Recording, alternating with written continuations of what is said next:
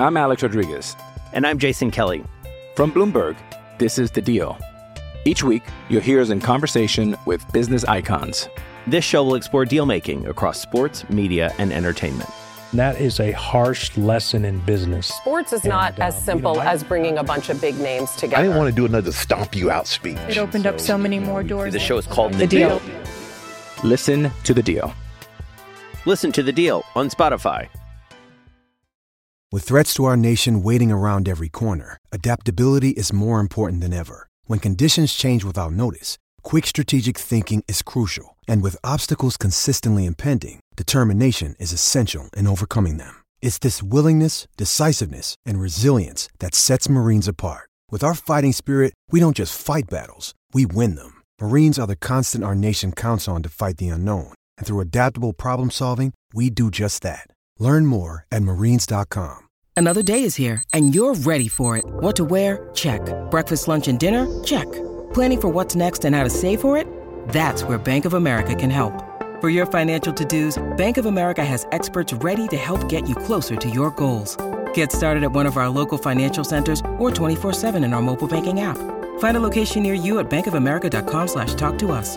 What would you like the power to do? Mobile banking requires downloading the app and is only available for select devices. Message and data rates may apply. Bank of America and a member FDIC. The following podcast contains explicit language.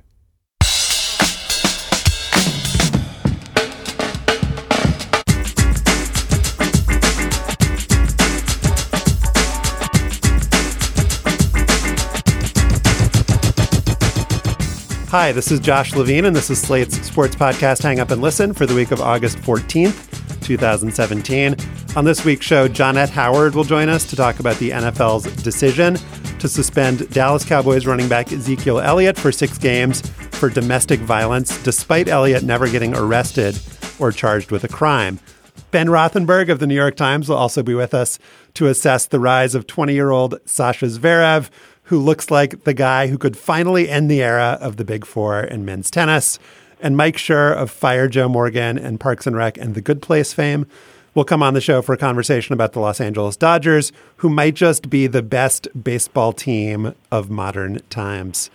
Joining me in Washington, D.C. is the illustrious Stefan Fatsis, author of the books Word Freak and A Few Seconds of Panic, on pace for the greatest podcast season in history. Hello, hmm. Stefan. I'm a terrible illustrator, so I don't know if illustrious is the right word. Also with us this week, not sure about her drawing skills, but back on the podcast after a four year hiatus. It's Johnette Howard. Johnette's been a columnist and feature writer for Newsday, Sports Illustrated, The Washington Post, The National Sports Daily, and ESPN. She's also the author of a book about tennis, The Rivals, Chris Evert versus Martina Navratilova. You can find her on Twitter at Johnette Howard. Welcome, Johnette. Thanks for having me. And we were just learning before we hit the record button about your first job as an eight year old. What was the name of the paper? The Broadway Dispatch. All right, we'll be looking for back issues of that, but I imagine it was illustrious. Has it been digitized yet? I did illustrate it though, Stefan. You did. You're multimedia, multimedia talent at eight, Yeah, yeah. unchanged today. So I'm going to hand off to uh, Mr. Fatsis for the introduction for our first topic on Ezekiel Elliott. A little over a year ago, newly drafted Dallas Cowboys running back Ezekiel Elliott was accused by a girlfriend of domestic violence. Prosecutors in Columbus, Ohio, where the alleged multiple assaults occurred, declined to bring criminal charges, citing, quote, conflicting and inconsistent information across all incidents, resulting in concern regarding the sufficiency of the evidence. The justice arm of the National Football League, however, did issue its own punishment. After what the league said was a year long investigation, Commissioner Roger Goodell last week suspended the 2016 Rookie of the Year for six games. Elliott is expected to appeal, and his lawyers say he can prove he did nothing wrong. After the Ray Rice debacle, the NFL made a big show of talking tough about how it would handle future domestic violence cases. Its actual behavior has been inconsistent. Lineman Greg Hardy, convicted of beating up his ex girlfriend, was suspended for 10 games. He wound up back in the league. Kicker Josh Brown, who admitted that he had repeatedly abused his ex wife, was suspended for one game. Johnette, uh, do you think the NFL's punishment of Ezekiel Elliott is about the strength of the case against Elliott, or is it about, once again, Goodell trying to send the I'm tough message? I think what's colored this a little bit is that the Columbus district attorney didn't do Tiffany Thompson any favors by saying that he found conflicting and, and and uh, inconsistent evidence and not emphasizing the threshold of proof is different in a criminal case than it is in the case of the NFL because what the NFL investigators have turned around and said uh, publicly in a conference call was that they spoke to the Columbus district attorney and he said he believed her but he didn't feel he could bring a case in Columbus, Ohio because the standard of beyond a reasonable doubt is the highest in the justice system. They also said that that they knew about the inconsistency in her statement, which was one thing that she had asked a friend to corroborate it. Um, and if you know the history of women bringing domestic violence, I'm not defending it, but she clearly had a perception of what she was up against. The thing that's really interesting to me here, Diana Moskovitz has done a lot of really good work on this for Deadspin um, since the allegations came out last year. And she points out um, is what happened to Tiffany Thompson six times worse than what happened to Molly Brown? This is um, in terms of the length of the suspension handed down by the NFL. It's three times as bad as what happened to Janae Rice. There is no way to escape the message sent here to victims. Play our game and we'll throw the book at a player. Ignore us and we'll blame you. It's just really interesting to me that the NFL has set up this entire system, independent from the criminal justice system, whereby players get punished or suspended or don't based on whether their alleged victims decide that it's in their interest to cooperate with this entirely private entity. And the individual decision that's made there about does it make sense for me to share you know, my text messages to give a statement to the National Football League. I'd imagine that that's an incredibly fraught decision for somebody like Tiffany Thompson or Molly Brown or Janae Rice or anyone else. I don't find the the um, argument compelling. The multiplier effect that is this, you know, three times worse than this or two times worse than this. I, I mean, I think my reaction to it is this is the way the system was supposed to work they have the footing um, that was given to them by the NFL Players Association to do it. And uh, after they examined everything that they had at their disposal, including the fact they spent those four nights together, they concluded that the bruises just didn't magically appear. And I think that's a sustainable argument, um, especially when combined with the fact that, you know, a few months later when he knew he was under investigation, he's pulling down somebody's shirt at a St. Patrick's Day parade. So I can see where people might think that there's something behind the curtain that they would like to know more of. But again, in, in personnel matters, I don't think that's um, unusual. And well, I, I agree that, that, the NFL had the right to do this, as you've yeah. as you've said. It's collectively bargained. I don't know if I'm comfortable with the fact that the NFL is putting itself in a, in the position of evaluating players off-field behavior. I mean, this is a football league. They have no moral high ground to stand on here. The well, NF- they, they do have the right to employ who they they do have the right to employ who they want to employ and yeah, to evaluate exactly. who they want to employ based on that. The problem is the NFL really can't ever get it right when it comes to potential criminal behavior by its employees because the standards in the criminal justice system differ so widely from the moral, and I'm using air quotes here, standards that the NFL would like to apply to its employees. It's not in the getting it right business. It's not a court of law. It is in the image business. So right, it is going to try to find some middle ground. Um, and the problem becomes is when we don't trust the NFL's ability to find the middle ground, that we feel that they're always posturing because of their history of posturing. Yeah, but I think we're saying the same thing. I, I, I don't think that anybody should confuse the criminal process with this process, and to the extent that anyone does, they're always going to be confused or disappointed or or maybe overly joyful about what happens. They're they're they're not going to ever give 100% certainty to any of this, but I do think as a business they have the right to set the standards for what they want to do, and I I would never defend them for for not doing this with an eye on the box office. I think it's it's exactly what you know a lot of it is about, but it, they have to do something to protect their business in their minds, and that's what they're doing. The thing that was also pretty remarkable and dramatic here is that Jerry Jones is seen, along with Robert Kraft, if you rewind a couple years ago, as Roger Goodell's biggest ally in the NFL. And Jones said, wasn't it just a couple days before the suspension came down? It's not like he was like holding up a you know newspaper and said like Ezekiel Elliott will not be suspended.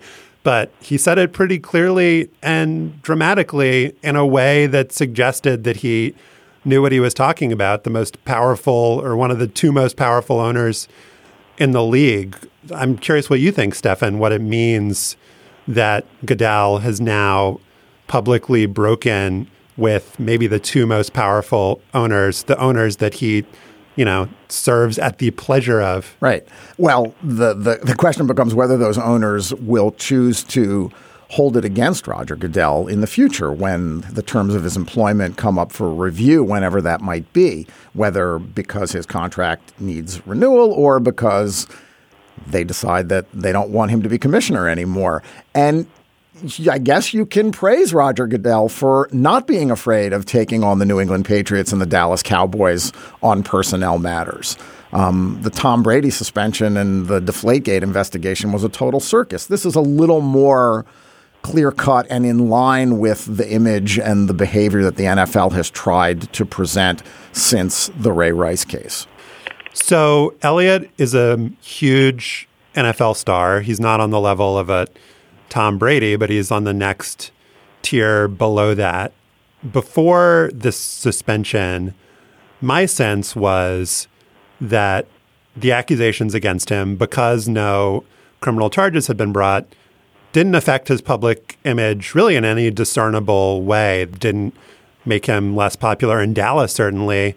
And the accusations against him, I think, were less well known than for example, the fact that he wears a crop top or like any of 10 other kind of fun facts about Ezekiel Elliott.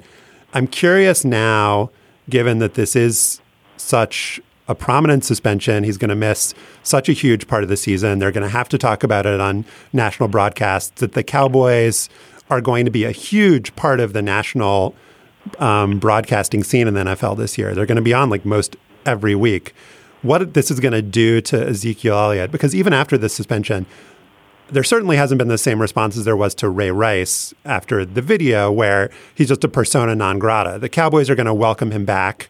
I don't think Cowboys fans are going to not wear his jersey or anything. I'm curious what you guys think about what the effects are going to be on his uh, career. I don't think it'll last unless he has another problem. And um, they have warned him that he could face stiffer penalties, including banishment, which I would find hard to believe. But um, I, I think that um, he's sort of on notice that if he has another misstep, the penalties will be worse. And beyond that, if he doesn't do anything wrong, I think he will shed this pretty easily, especially if he plays well. Stefan, what do you think about Elliott and his reputation? What's different here is that this is a prominent player on a prominent team, and he is young. He is not going anywhere. Ray Rice had played in the NFL for several years. Teams could make a football argument that his skills didn't merit his being on a team anymore.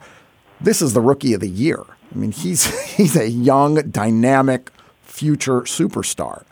So he's already a superstar. He's already a superstar. So whether this either you know, if there's another incident, if there's any sort of behavior, this is another litmus test. And in the league, in the past, the league has answered this this question. If a player can play and he is at this level, he's going to get the benefit of the doubt and continue to be allowed to play. But but what's odd here, right, is that the events in question happened a year ago, and there were other incidents afterwards. The St. Patrick's Day right. parade, the bar fight. Um, the only thing that's new here is that it took the NFL a year to decide on what its suspension was going to be. So the idea that like from this point forward, he, you know, this is what the real test is. If we actually rewind to what he's done, there was not any indication post alleged domestic violence that this that that somehow chastened him or that he was a changed man. Right, but I don't think that um, I don't think that if we look at other sports in past history, I mean, Kobe Bryant was as big as it got. He was accused of rape, um, and it was midway through his career. Ben Roethlisberger accused of rape, and Kobe Bryant is now one of the people welcomed into the fold to host the uh, LA Olympics, which is sort of one of the most idealistic, you know, supposedly idealistic sports ventures you can undertake. I mean, he's been welcomed back, and and I I hope Stefan, you're right, and I hope you guys are right. But I I think history indicates that these guys seem to be able to move on, and I think that the fact that they have sort of any kind of fig leaf or plausible doubt um, allows them to, and, and the better they perform, the, the the more it helps them. Right. If you're a star, they let you do it. That's a depressing place to end, but I think, uh, but I think an apt one. Looking for an assist with your credit card, but can't get a hold of anyone? Luckily, with 24/7 US-based live customer service from Discover, everyone has the option to talk to a real person anytime, day or night. Yep, you heard that right. You can talk to a real human in customer service anytime. Sounds like a real game changer.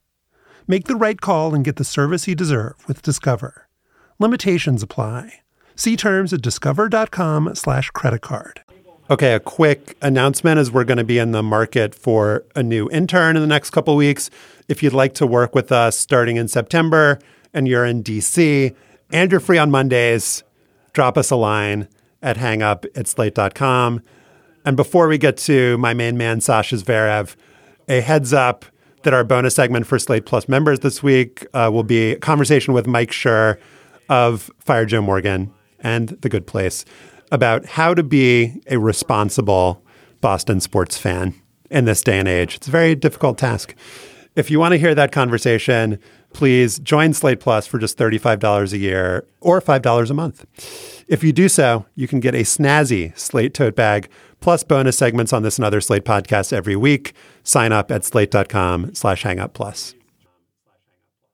In this amazing season for the now 36 year old Roger Federer, Sunday's straight set loss to Sasha Zverev in Montreal represented a bunch of firsts.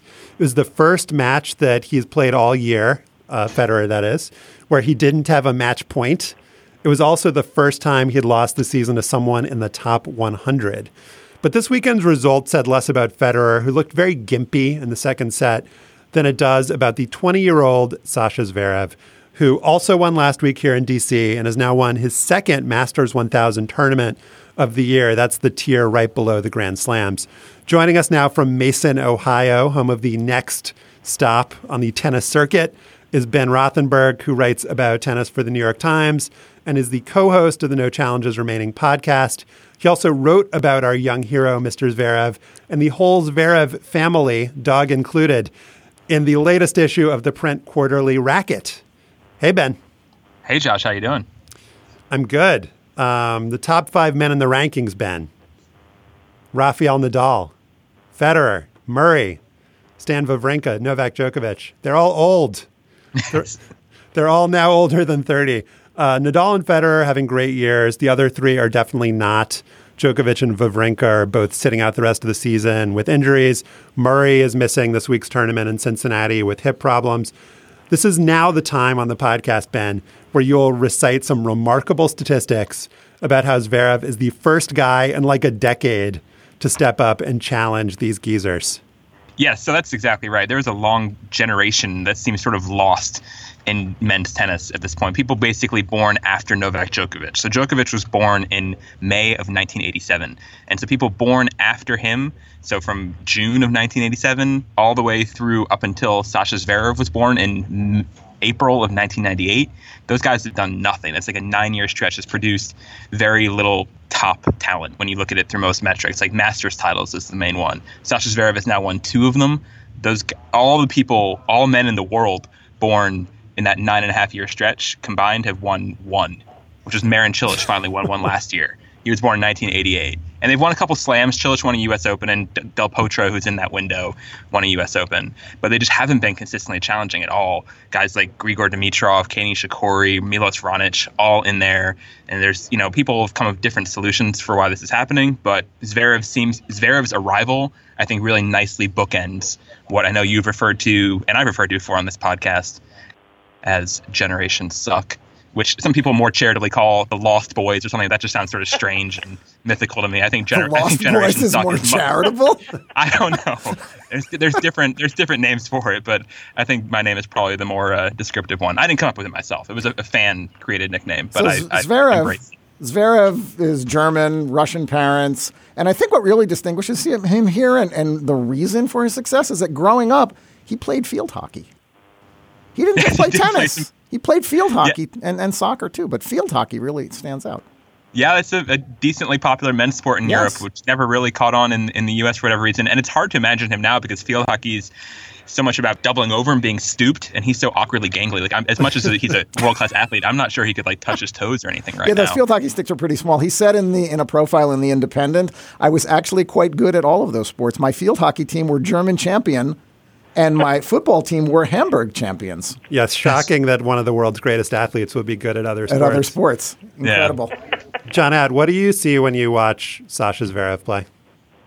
Well, I think the two things are really impressive. Uh, There's his size, and uh, it, it sort of separates him. As Ben said, he's six six, and uh, you know the wingspan, the serve, the the um, he, he always had a great two-handed. Uh, he always had a great backhand, but his forehand um, is really sort of getting better as far as accuracy. And um, he he plays a power baseline game, and he uh, he sort of has the attitude too. Even though he's only twenty, he was talking about. I love this quote. He said, "I think I showed I can play with the big guys already. I'm not a in the future kind of guy. I'm trying to be right now." And you know, other guys have kind of said it, but they haven't done it. This has been a, a breakout year for him. Five titles. He beat Djokovic. He beat he beat Federer. He beat Nadal. Um, had a had a four set uh, or five set four hour match in Australia. So, I mean, this this could be when you look. Um, there have been a lot of pretenders. I always thought Raonic um, was overrated. Um, I don't think Thiem has the physical talent to match Zverev. I think he looks like the best guy in a long time. Ben, do you think that there is something about tennis players that we recognize who the next Grand Slam uh, contenders, champions are going to be? Um, is there something about Zverev's game that, that says to you, this is the guy that can win multiple Grand Slams? it's it's tough to go too crazy. I mean, I saw one tennis writer today put the over under on number of Grand Slams he thinks Zverev will win at 11, which seems insane for somebody who's never made a who's never made Yeah, a Grand Slam quarterfinal in his life. I I, I, under, I understand hype, and that's the thing in terms of his potential. I mean, there are still question marks about Zverev. Zverev hasn't, like I just said, hasn't been that great at best of five matches. I think he's only like 11 and 10 in his career in best of five, and it's only just now Wimbledon for the first time made it to even the fourth round of a Grand Slam. So there's work to be done there for sure. Um, but there's a lot of natural excitement, and he's somebody who I think people really sort of trust the stock he's from. I mean, he's from a tennis playing family. Both of his parents were top players in the Soviet Union. They weren't allowed to travel outside the Soviet Union much due to restrictions back then, but they were great players within it. And his brother was also on tour and is now a top 25 player. He's about 10 years older, Misha Zverev. And so he's been around the tour a lot and really seems to have a very good head on his shoulders and knows the landscape of this. I mean, people, older players, remember him from when he was just a little kid tagging around his older brother. And now he's, so he just seems very familiar with this. He's been acculturated or acclimatized to the tour landscape much better than your average new coming player. And I think because of that, people have a lot more faith that he won't fall into some of the common pitfalls of what derails young prospects. All right, I want to play a clip from his victory speech in Washington, D.C. We've talked about uh, the guy's family, we've talked about his playing style. Let's get into personality. So, this was um, during a long speech where he Very long. basically he basically thanked everyone in the stadium individually, and then he got to his mother who was holding the family dog. So have that in mind as you listen to this. Then uh, my mom, who's who's with the dog. Um, thanks. thanks for taking care of him, uh, walking him during my matches in the in the heat that we we've been in here. Um, you know, he can't sit through two hour matches, so he, he's a very important part of all of our lives. So you take great care of him, you know, after you took uh, care of us for so many years, me and my brother. Um, you know, you, you taught us how you taught us this game from the from an early age, and I think it's quite amazing. And you have you have a lot to do with this, what I'm doing on court right now.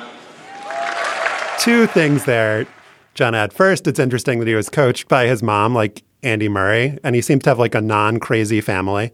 The second is the guy like gave a really long speech about his dog.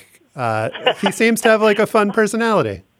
Yeah, and you know what? It's it's kind of one of those things that reminds you there's nothing better sometimes than seeing somebody innocent. You know, because they still have the sort of wonder and and uh, they're still capable of being awestruck or or um, openly, you know, humble or or excited or all those things. And and that's what it it seemed like to me. I mean, he he looked like he was a 25 year old slam winner when he was thumping Federer in that match, and then when he was done, he sounded 20 again and, and sort of amazed or proud or you know all of that about what he had done, and um, it's kind of nice to see, and it, it actually reminds you a little bit um, of Federer in the fact that um, Federer can get kind of rambling too sometimes, and uh, has toned it down in, in recent years. But when Federer first started, he, you know, he used to fall down and sob every time he won.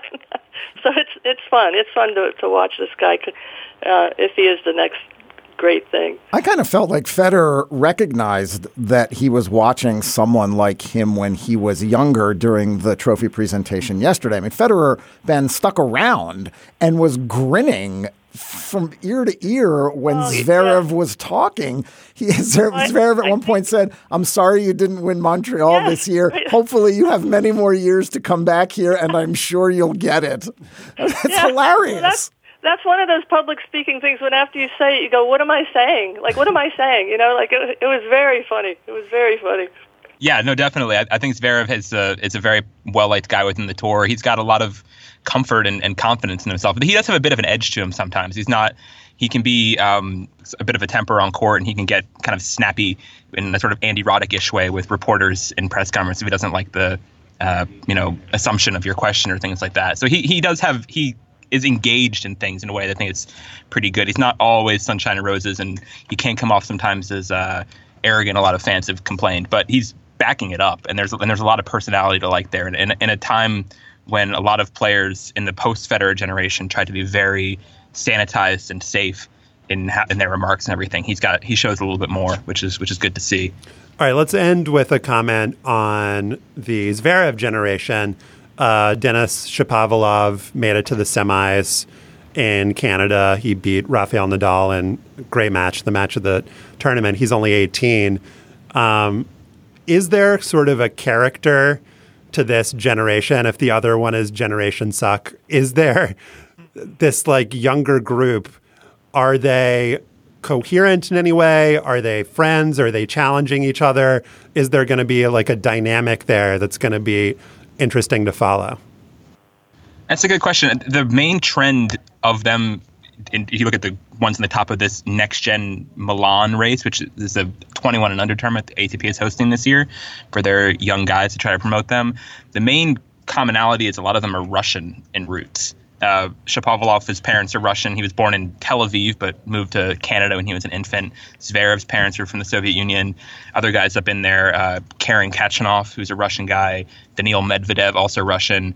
Uh, Andrei Rublev, also Russian. There's another one a little further down, Sasha Bublik, who's a Russian who got bought by Kazakhstan and now plays for Kazakhstan. Um, so a lot of Russians in there, and they're also a generation that I think grew up watching tennis in a time when Federer was dominating, which was when they sort of first picked up rackets for the most part, and so they largely, to paint with a broad brush, play pretty stylish tennis. There's more one-handed backhands than there were in maybe the generation before them. So I think it's overall a pretty aesthetically pleasing generation that should hopefully fingers crossed, serve the sport pretty well. Ben Rothenberg writes about uh, tennis for the New York Times. He's the co host of the No Challenges Remaining podcast. Also wrote about the Zverevs for uh, the magazine Racket. Thank you, Ben. Thanks, Josh. And Johnette, we're going to say goodbye to you as well. Johnette Howard uh, is a writer of uh, great resume from the early da- from the early days as an eight year old all the way up through uh, ESPN and the National and Newsday and the Washington Post. And you should check out her book, The Rivals, on Chris Evert and Martina Navratilova. Johnette, thank you so much. Thank you, guys.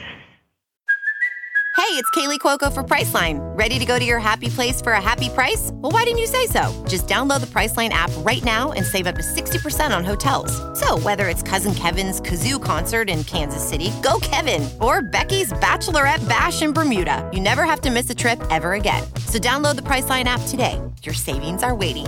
Go to your happy place for a happy price. Go to your happy price, Priceline. The Los Angeles Dodgers are 83 and 34, which is a lot of wins and not a lot of losses. Their 709 winning percentage would be eighth best of all time, just behind the 1927 New York Yankees, who, when you talk about the greatest teams of all time, people often will say 1927 New York Yankees. Uh, maybe they'll say 2017 LA Dodgers now. They're um, on pace for 115 wins, which would be just behind the 116 and 46 Seattle Mariners of 2001, which are not usually a team that gets mentioned because they didn't even make the World Series. Also, um, that would be just behind the 1906 Chicago Cubs, who finished a crazy 116 and 36. Joining us to discuss this year's Dodgers and their greatness is Mike Schur, who will do nothing else in his life that will compare to his run as Ken Tremendous at the internet weblog Fire Joe Morgan. But he's also done some pretty good things on TV as the co-creator of Parks and Rec and Brooklyn Nine-Nine and the creator of The Good Place, which is coming back for a second season in September, right when rosters expand. That's right. That's that's why they do it that way. They want they want to time the new season to right when the uh, the youngsters come up from AAA. Uh, hello, Mike. Good to have hello. you. Thanks um, for having me. Yeah, and looking at the Dodgers, um, Lindsey Adler had a really good piece on Deadspin about where all these dudes came from and what their background is. And reminded me of the Red Sox circa when they combined having a massive amount of money with being smart. Um, there, there is a parallel here because you've got guys that were drafted by the team. We can get into all of these individuals in a bit, but you've got international signings. You've got guys that they got for nothing. Um, you've got you know, now Yu Darvish, who they got at the trade deadline. This is a team that has used every tool at their disposal thanks to the fact that they have billions of dollars. That's right. Yes, they were a lumbering giant for a long time because the new ownership group is very, very wealthy and very desperate to sort of make a splash and uh, and reclaim the greater Los Angeles territory. And as a result, they did a lot of not smart things. Um, very famously, they traded for Adrian Gonzalez and Josh Beckett uh, from the Red Sox. With the Red Sox basically dumped, I don't know how many. Ultimately, it was you know hundreds of. Adrian Gonzalez is still under that same contract. This happened years ago, and it's still the same contract he was under. They got Red Sox got out from under hundreds of millions of dollars of not dead payroll, but but unhealthy payroll just because the Dodgers' new ownership group wanted to kind of do something splashy. They no longer do stuff like that. They are now operating from a position of incredible strength and wealth, and they are smart and they're doing smart things like getting Yu Darvish at the trade deadline.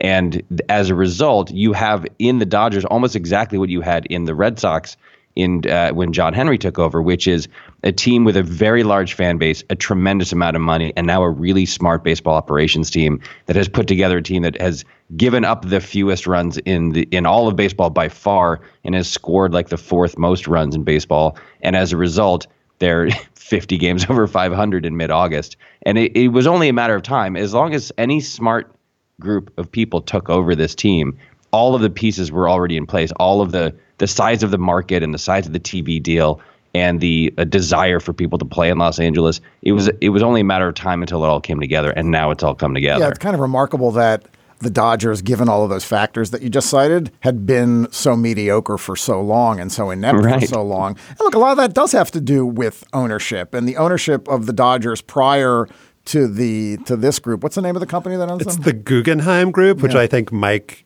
can affirm is what you would call a fictional rich owner of a baseball team. yeah. It's the Moneybags Group. Yeah. The Moneybags Group. The previous owner was Frank McCourt. uh, the real estate guy, and uh, his wife Jamie McCourt. Parking lot magnate. Parking lot magnate. Mm-hmm. And let's be clear that they fucked up the Dodgers and they got out like crazy richer than they already were. Frank McCourt was forced to sell the team amid this nasty divorce from Jamie McCourt. He just bought like Olympique Marseille, and Trump just nominated Jamie McCourt as ambassador to Belgium. Shouldn't someone be punished here? There's a, a, a true if you want to truly follow the trajectory of rich white dude in America, follow Frank McCourt because he bought the team. He essentially had no cash the entire he bought the Dodgers on a credit card. He put down, I think, I literally think he put down ten million dollars of actual money on a billion dollar purchase. Then he ran the team like an ATM, where he was he used the team jet to fly himself around. He had a, a famously had like a hairstylist on call right. all the time to just give him haircuts, I guess every day or something. He ruined the team uh, the horror, the horrific. He cut security around the stadium, and there was that horrific thing where a Giants fan was beaten in the parking lot and almost lost his life. He was he went through a divorce. He was forced to sell the team and essentially more than doubled his money. And by the way, I believe got to keep certain rights to certain parking lots surrounding the stadium and certain lands. So he even he's continuing to profit off of the new ownership group because Major League Baseball was so humiliated by having uh, sold the team to him that they were desperate to get out from under the, the deal that he was running the team. So, I mean, it, it is the ultimate failing upward story that I think in the history of sports. And he's, yeah, he's continuing now to share in the wealth of the team's success, which is risk. That's exactly what you don't want moving, when you have an owner like that. Moving on to the current roster of the Dodgers to to happier happier subjects. So you mentioned Adrian Gonzalez. He's on the disabled list. Clayton Kershaw, who is the guy on the roster who has a Hall of Fame trajectory, also on the disabled list, although he's been around for most of the year and has put up his usual amazing numbers. But the lineups that they're putting out now are, as I was talking about in the intro, this really remarkable blend of guys from, you know, acquired every possible way you can acquire a player. So Corey Seager and Cody Bellinger are guys that they drafted and developed and are two of the best young hitters in all of baseball. Um, they're international signings like uh, Kenta Maeda, the Japanese pitcher, and Yasiel Puig uh, from Cuba. There are guys that they got via trade, Chris Taylor and Alex Wood. And their best hitter, Justin Turner, they got for nothing because he just wasn't good enough for the Mets. He just didn't have the kind of bat that you really need to succeed in Queens. Um, is there anything um, in particular, Mike, that you've noticed with this lineup? Any of these players that have stood out to you, or is it more just that there are just no holes at all in this roster? It's a, it's both. I would say Justin Turner is kind of the key to the team. Justin Turner, like you said, was not good enough to make another mediocre major league roster.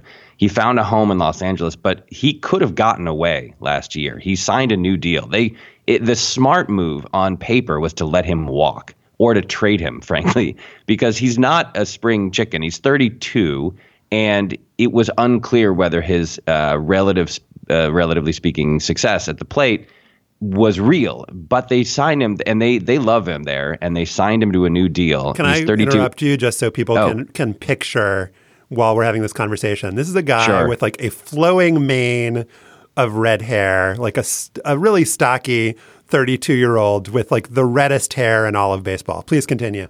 And an, and an enormous beard, a beard where I went to the game yesterday with uh, some friends and our sons, and we sat in the upper deck, and it was like, uh, it, I mean, it was like he was glowing.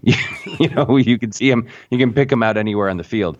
And he hit a opposite field three run homer uh, to right center last night, and a deep homer to left field in the same game somehow or another, he he's having his best year by far. And uh, and he he's kind of like the anchor of the lineup and the kind of heart and soul of the team. He is to the Dodgers what you know I don't know Johnny Damon was to the to that Red Sox team or what you know Edgar Martinez was to the dot to the Mariners, and the, so it's it's not one thing. It's like these young rookies. See, everybody knew Seager was a star. He was a he was a you know he's been ticketed for greatness since he was in high school, and Bellinger was a little bit uh, he's a little bit of a surprise um, in terms of how well he's done. If he in continues degree. on the same in degree, yes. In fact, Aaron Judge got all the high uh, headlines in the first half of the season, but he's been slumping. And if it the season's trajectory sort of continue, by the end of the year, Bellinger will have had a better year than Aaron Judge, which is kind of crazy to think about. So it's not one thing. I mean, the other thing is no one can hit their pitching. Since Kershaw went down, the the team is 15 and three, and the team ERA is in the low twos, and that's absurd. You can't lose the best pitcher in the last 25 years in baseball and have your team go 15 and 3 with like a 240 ERA. Their bullpen, which has been a little bit of a problem for them in the playoffs recently, is now way better than it used to be. They have these guys that you don't know if you don't follow the team, like Pedro Baez, who is, you know, giving them 45 or 50 innings with like a whip in the low ones. They have like three or four of those guys. And then they have Kenley Jansen, who, by the way, also could have been lost at the end of last year, and they re signed him. So they just it they're it the organization as a whole is just kind of on a roll. Every decision they make in terms of who to let go, who to trade, who to pick up at the trade deadline, who to re-sign, they just seem like they're making all the right decisions and the team looks unstoppable. Right, Josh, you mentioned Justin Turner, Mike, you mentioned Kenley Jansen and the decision to re-sign these guys. And Jared Diamond did a piece in the Wall Street Journal about the combination of money and smarts, and a lot of that can be attributed to Andrew Friedman, who came from the from the Tampa Bay Rays, and Farhan Zaidi, who worked for Billy Beane and the Oakland Athletics, and bringing this more holistic, let's spend our money wisely and not just sign free agents and expensive guys approach to baseball. But what makes the Dodgers able to do this is the same thing that made the late 1990s Yankees so powerful. They can afford to make mistakes and afford to compensate for those mistakes. So the Dodgers had an opening day payroll of what $240 million, which was like $30 million uh, more than whoever is number two now. Is it the Red Sox? Is it the Yankees? Yeah, sure. I don't think I don't think it's the Red Sox, but yeah, yeah it's it's one of those teams. Regardless, um, they have the ability to make these kinds of mistakes and not worry about it. So they can pay 100 mil, 110 million dollars in DL money, or they can pay 50 million dollars in dead money, which isn't even near the top of baseball, but it doesn't impact the team as much because it's a smaller percentage of the overall payroll than it is for other teams. Opening day payroll was Dodgers 242 million, then Yankees 201 million, and then Red Sox at just under 200 million. So the parsimonious yes. Red Sox, a lean, a lean 200 million. Yeah. Well, the yeah, but that's the other thing is that the the a lot of the mistakes that you're talking about were made before this group was in place. Sure. Adrian Adrian Gonzalez makes a lot of money. He makes north of 21 million a year, I believe, and he doesn't need to be on the team. I mean, he's a great hitter right. and he's a very good fielder and he, I don't think that they're sad that he's essentially a backup first baseman at this point. But if they if they could cut him, if this were the if this were pro football, they would have cut him a long time ago. Because well, they, they did release Carl Crawford, and they're still paying that's him twenty right, million dollars. That's right. That's right. Crawford also part of that crazy deal that they uh, that they get, they got the Red Sox out from under an insane Carl Con- Crawford contract. So they you know they have probably 50 or 60 million coming off the books of players they don't need in the next couple of years. So you're right that they that their uh, ability to make mistakes is far greater than most teams. In fact, maybe all teams. But also, this group isn't making those mistakes, at least not yet. They're they are papering over the mistakes of a previous right. regime and it's one shudders to think how good the team will be when they shed 60 or 70 million dollars of payroll they are not currently using and still have the exact same team they're putting on the field every day. It does seem like there's even a bet that there's a better environment around the team and I know that's an intangible that you expect in teams that are succeeding, but you're really not hearing much lately about how Yasiel Puig isn't serious about baseball or isn't serious about life. It seems like something has changed in the culture of the team too. Yes, and that thing, frankly, is that Yasiel Puig hits like eighth or ninth in the lineup. He doesn't have to be the guy. They're not. They're not. Their success is not dependent on Yasiel Puig being like a paragon of of like professionalism. So that alone is such a huge change. And they have, you know, if you think about their best players, who are, who are the best players on the team every day? Well, right now it's probably Bellinger. Second is probably Corey Seager. Third is probably Justin Turner. Or maybe those two are flipped. But you know, Chris Taylor's been on an insane tear, and in every any given day, Joc Pederson might be the best player on the team. Y- Yasmani Grandal homered again last night. He's been, he's a, become very good catcher. They've got a their closer is the best closer in the National League. They have the best starting pitcher in baseball. Puig is an afterthought on this team, And that is exactly the way that you succeed with Yasiel Puig is you don't make him your cleanup hitter and the only guy that anyone's coming to the stadium to see because the tension between the fans who loved him and the team who was kind of getting sick of all of his antics, that tension's gone now because the t- if Puig hits a home run, Puig does something great, awesome. That's gravy. In the 2015 NL Division Series, the Mets beat the Dodgers in five games. Um, the Mets went on to the World Series. And in that offseason, they had the decision to make around Daniel Murphy, and they did not sign that guy. They got Neil Walker, who, um, if you looked at the stats, was not like that wasn't like that crazy of a move, but that is the the kind of what I see as the divergence between these two franchises is that the Mets, their front office is not stupid, but they have ownership who like post Madoff fleecing, just not willing to spend any money. And they have to get everything exactly right. They have no reinforcements to come in when like all of their starting pitchers get hurt. They have no depth and they decided, you know, we're not going to spend the, you know, couple tens of millions of dollars to sign Daniel Murphy off of a career year. They made the exact opposite decision that the Dodgers made. The Dodgers knowing that, hey, if this like Justin Turner thing doesn't work out, we've got like four or five guys coming up from the minor leagues. We've got another 50 or 60 million we can spend on somebody else. Like, that's not something that other franchises, you know, the Mets or or anybody else, but particularly the fucking Mets, uh, are gonna are gonna be able to compete with. My final question for you, Mike, is Fangraph says there's about a twenty percent chance that the Dodgers are going to win the World Series. The Astros are not far behind, and the Astros actually have an argument for being the best offense in the history of baseball this year.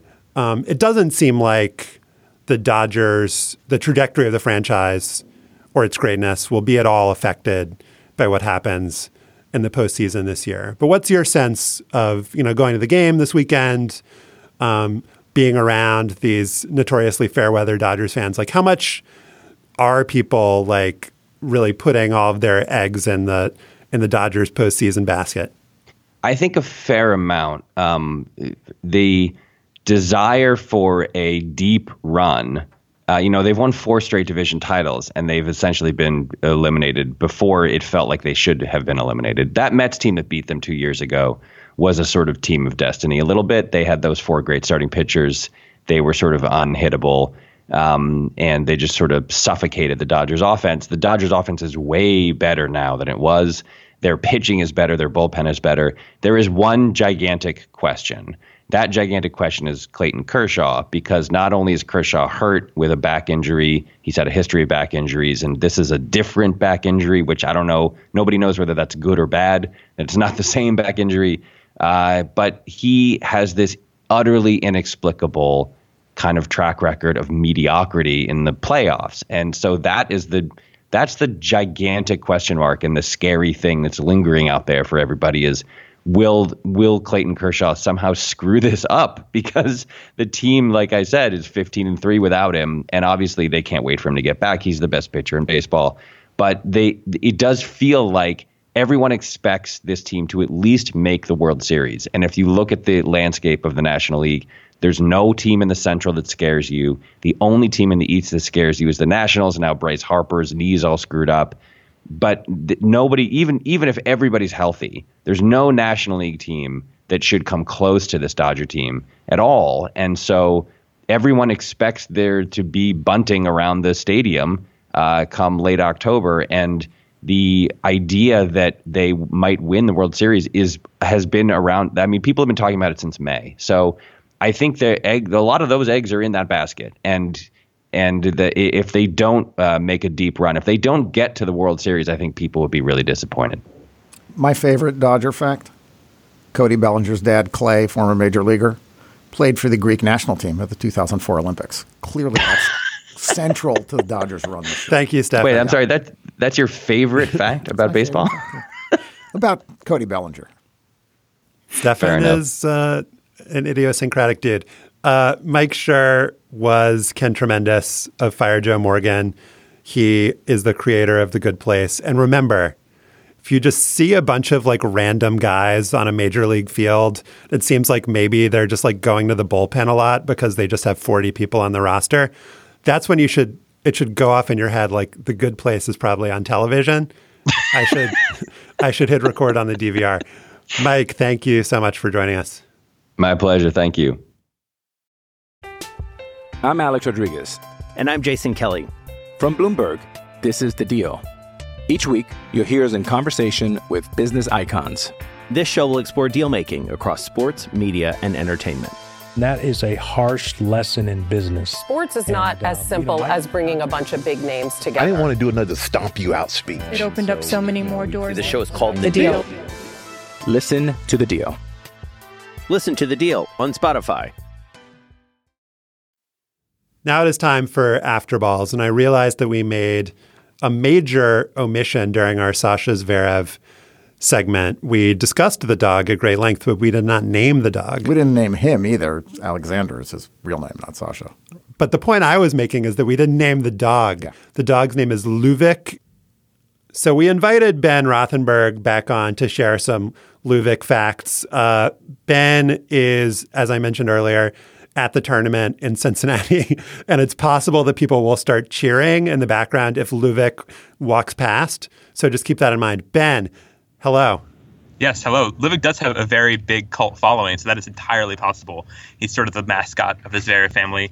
He got his name Livik, uh, which means little lion, apparently in Russia, and he has big floppy hair, much like his youngest owner, Sasha Zverev. Um, and yeah, he- he's a, he's a popular member of the family for sure. His mom, uh, Sasha's mom, not Livik's mom. I don't know where Livik's birth birth mother is, but Sasha's mom uh, will take him for walks and play with him to get away from the courts where Sasha is playing because she gets way too nervous watching her youngest son play. She's fine watching her older son play, Misha. She's no problem with that, but she can't watch Sasha play for some reason. So she kind of openly plays favorites or something, which is amusing. All right, with that assist from Ben Rothenberg, Stefan, what is your Luvik? Luvik Zverev or just Luvik?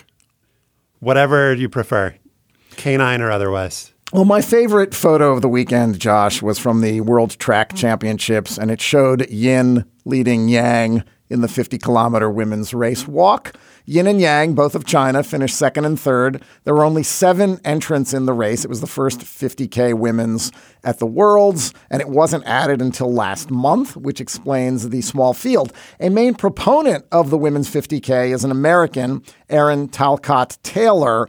The women had been capped at 20K with no sign of evening out the events. Talcott Taylor in the past had petitioned to allow women to compete in the men's 50K. And last year, the International Race Walk Federation allowed it. She competed with four men on the U.S. team in the World Race Walking Team Championships in Rome. In London on Sunday, though, Talcott Taylor suffered the fate of many a race walker about 10 kilometers into the 50K. She was disqualified. And that happens a lot in race walking, where there are two rules enforced by judges on the looped course. One is that the supporting leg has to be totally straight from contact with the ground until the body passes in front of it.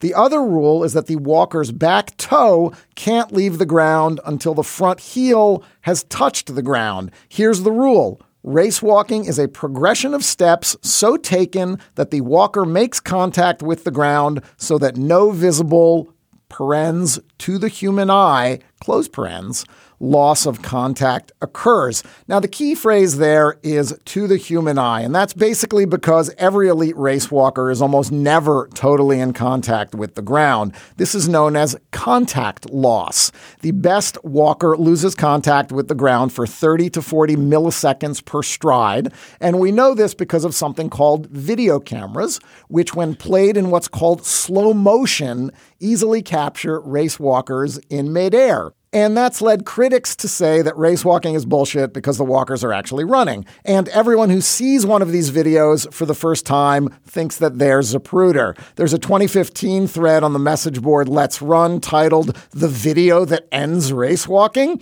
Our friend Ross Tucker in South Africa on Sunday posted a 45 second clip of a pack of men in the 20K race at the Worlds quote, spot the walker, hashtag, yes, it is a trick question, quote, to the naked eye, end quote, rule is a laugh. And yeah, every one of those dudes in the clip looks like he's jogging. The guy in front, a Brit, was actually DQ'd a minute after the sequence.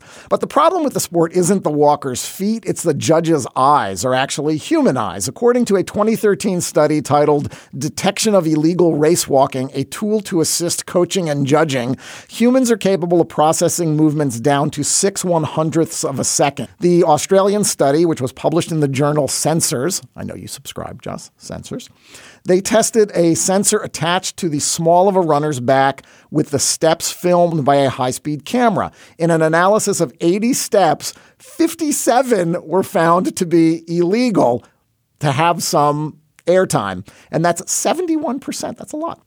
There's talk of adopting some sort of hang time detection technology in the sport. Tucker points out that that would force runners to slow down a lot. Others say it would kill the sport because no one will ever be able to stay on the ground all the time. But that misses the point. The answer isn't to have technology require part of a foot on the ground at all times, it's to apply the to the human eye standard to the technology. Allow contact loss up to what would be visible to the naked eye. I am not the first to suggest this. The problem is introducing and applying it. Another problem is that it would eliminate one of the weirdest judging systems in sports. A bunch of judges on the course holding up yellow and red paddles with their calls then relayed, sometimes by bicycle, to the chief judge. Three red cards and you're out but the runners then have to check the scoreboard to see if they were the ones who were actually carded.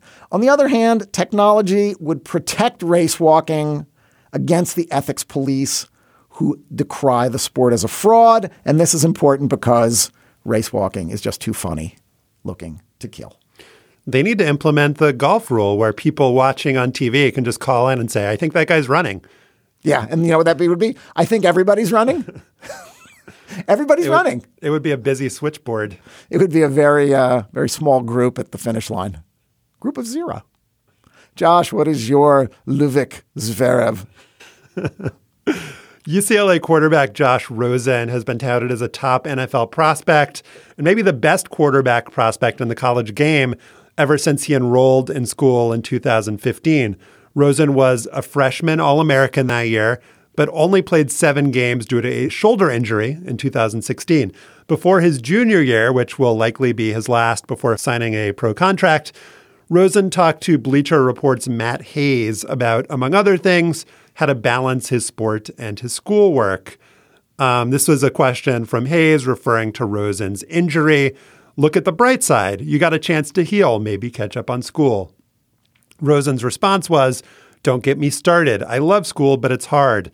It's cool because we're learning more applicable stuff in my major, economics, not just the prerequisite stuff that's designed to filter out people, but football really dents my ability to take some classes that I need. There are a bunch of classes that are only offered one time. There's a class this spring I had to take, but there's a conflict with spring football. So, and then the reporter says, So football wins out. Rosen's response, Well, you can say that. He went on for a little bit. And the kind of pull quote that came out of this that was reported everywhere was look, football and school don't go together. This is an incredibly uncontroversial statement um, said in slightly different terms by Ohio State quarterback Cardale Jones, who famously tweeted a few years ago, We ain't come here to play school. Jones tweeted at Rosen, to express, I guess it wasn't quite his support, but to su- express his, uh, you know, fellow feeling, saying, "Chill, bro, play school." No matter how you phrase it, it is undeniable that college football players get tracked into specific majors so they stay eligible. That coaches, no matter how enlightened, are always going to prioritize practice and film study over Chem Lab or whatever else it is that people do in college these days that does not involve football. I'm a little bit out of touch. But the coach of UCLA, Jim Mora, stands out as one of the more execrable figures in college football, in coaching. This guy pisses me off on a yearly basis.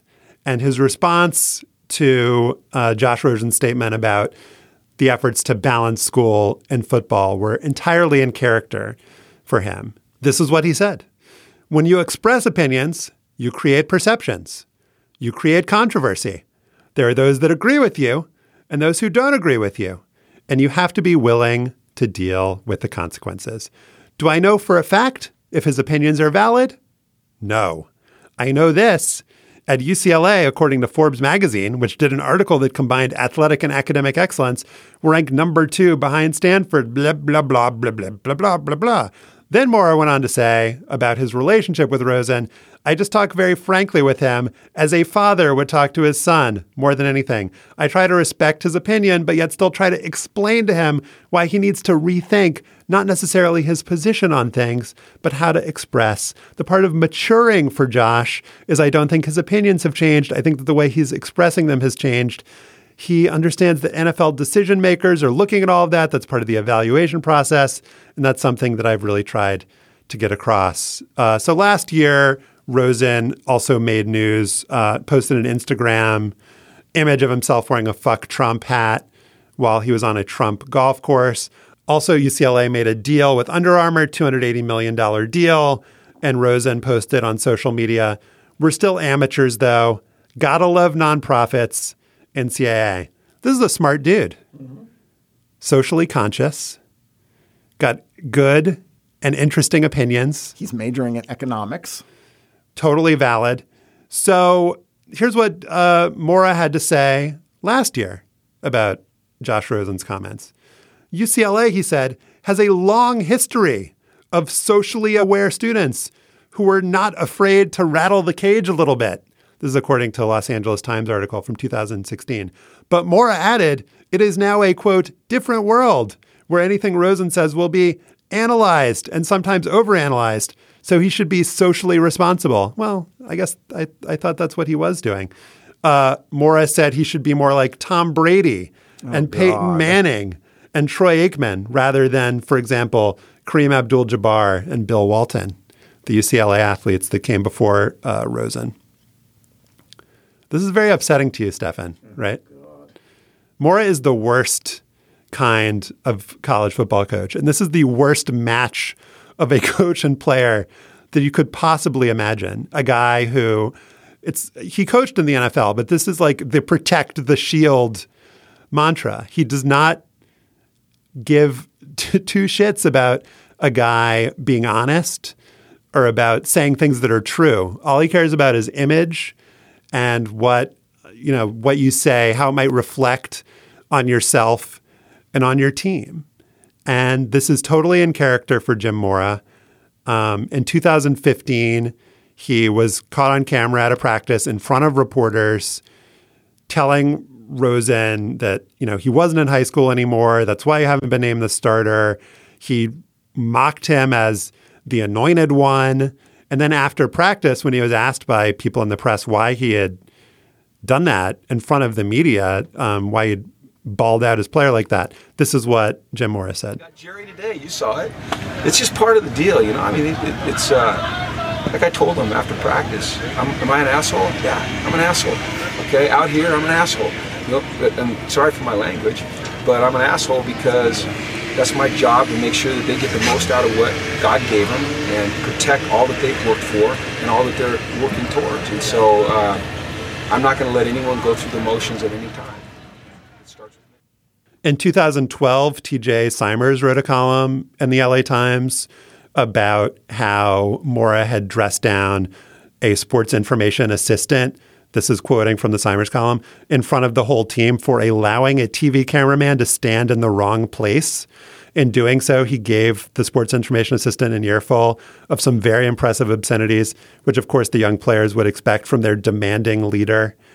This is the kind of man that's telling Josh Rosen that he needs to mature and that he needs to think about how his actions come across. Why is it so hard for universities or team owners to just say, we're not going to employ an asshole like this? Why is that so hard? It's as if there's a is there a shortage of football coaches in in America? I don't think so. He is really awful. He just makes I apologize for the cliche, but he makes my blood boil. I just have such a visceral dislike for this guy. And to stand up to Josh Rosen like this and tell him that he needs to mature. There's just like so much hypocrisy that happens in the NCAA. There's like a fundamental hypocrisy there. But to see this particular person say that to this other particular person is just so galling. It's unbelievable. I'm going to read the credits now, but just I want you to know that I find it galling, America. That is our show for today. Our producer is Patrick Fort, and our intern is Max Cohen. To listen to past shows and subscribe, or just reach out, go to slate.com slash hangup, and you can email us at hangup at slate.com. You should also check out Slate Money. It's a weekly roundup of the most important stories from the worlds of business and finance. It's Felix Salmon, Jordan Weissmann, Anna Szymanski. Last week, they talked about pink slime and Disney's Netflix deal and open seating plans. And I say no, yes, and no to those three things. The show's weekly, posts Saturday mornings. You can find it at slate.com slash slate money. I'm Josh Levin for Stefan Fatsis. Remember Zelmo Beaty, and thanks for listening.